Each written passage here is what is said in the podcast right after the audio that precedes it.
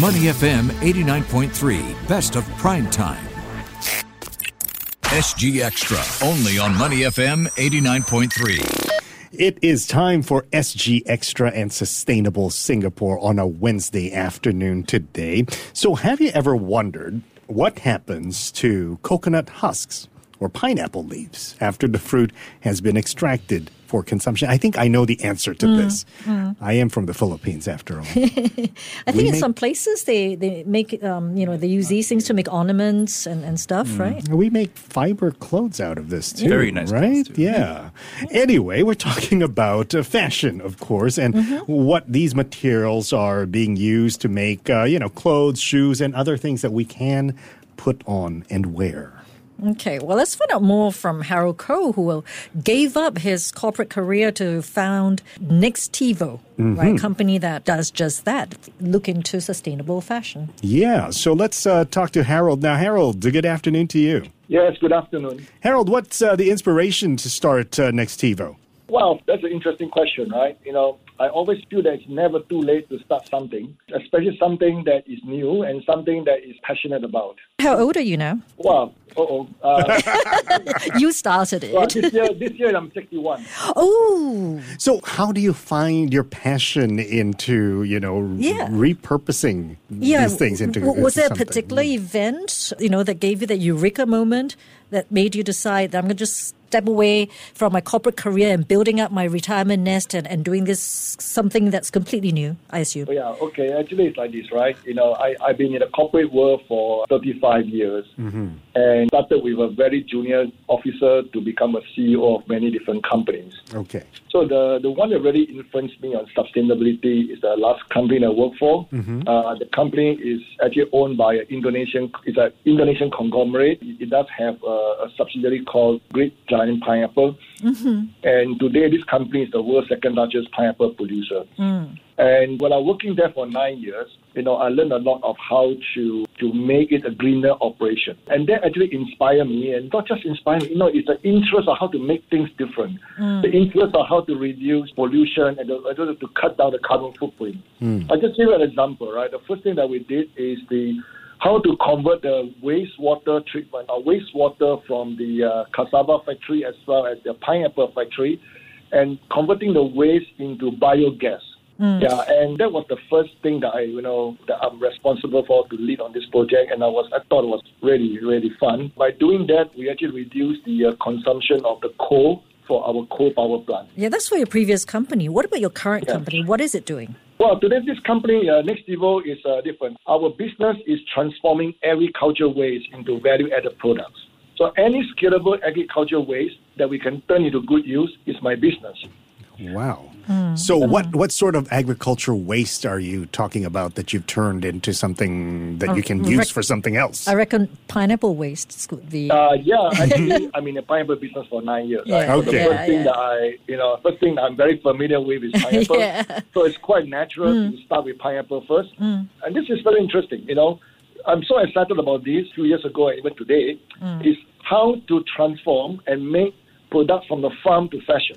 So okay. how? Yeah, Yeah. Harold. How how do you do that? Because in, in the Philippines we use pineapple fiber for formal wear. It's not exactly fashionable, but it's something you wear for formal Is it occasions. turned into but some sort of pineapple fiber silk? silk. Yeah. so is this okay. something Yeah, similar yeah, that you're doing? That, that is correct. I mean, mm-hmm. the, the, the concept and the, and the processes is, is, is, is similar. Mm-hmm. But what we do here is that instead of making it into barong, we mm-hmm. collect the scalable way and then we turn it to uh, fiber. From the fiber, we know we move it into the blended yarn. Of course, we don't do everything ourselves. You know, for the blended yarn, we appoint OEM to do it for us, and then uh, you, uh, eventually it turns to fabrics, and then from fabrics it turns into a finished product. Right. And the production, like, uh, is it like dispersed uh, in Asia or how much is done in Singapore? What is done in Singapore? We pride ourselves as a Southeast Asia countries, meaning that we are office today in Singapore, Thailand, and Indonesia. We started the uh, the pineapple leaf decortication. This mean, mean, basically, what it means is collect the pineapple leaf and extract the the, the fiber from the leaf.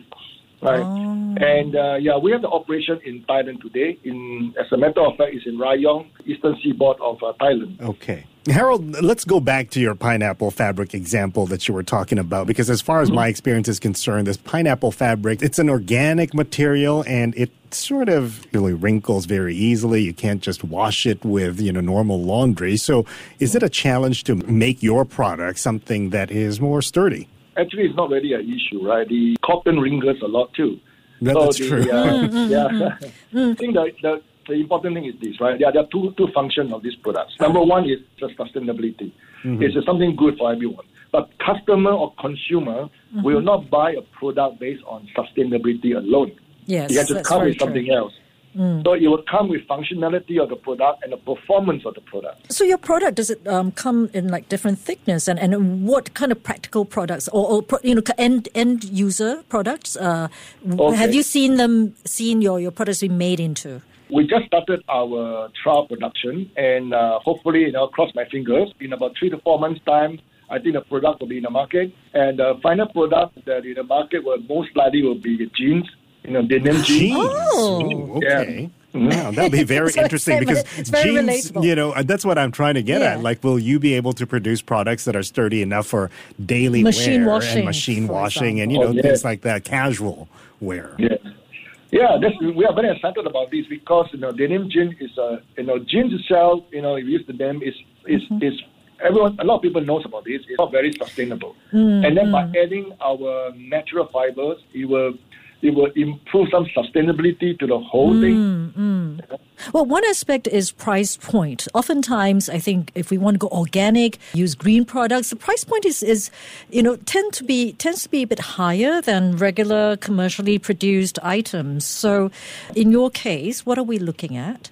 Well, you know, in research in Europe and in America has told us that for sustainable products, consumers are willing to pay extra, and the is probably between 10 to 15 percent. Wow. So this is this is my issue with this uh, survey because when you ask people, yes, they will say I'm willing to pay more, but when they actually see the price and you have a five dollar T-shirt that they know they're only going to wear until they gain weight again, uh, I won't be spending another 15, 20 percent. Yeah, so the things another aspect of sustainable fashion or sustainable consumption is to not keep buying new stuff, right? And to well, hopefully, uh, give you impetus to keep in shape to be able to fit into your old stuff.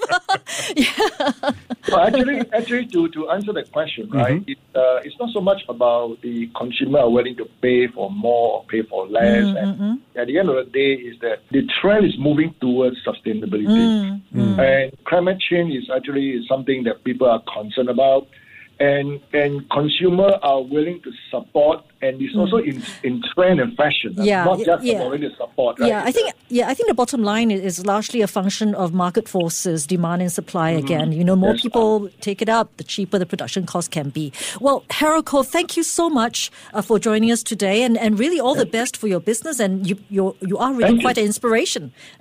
the brave choice you've made. Harold Coe is the founder and CEO of Nextivo. You're listening to Primetime here on Money FM 89.3. To listen to more great interviews, download our podcasts at moneyfm893.sg or download our audio app. That's A W E D I O.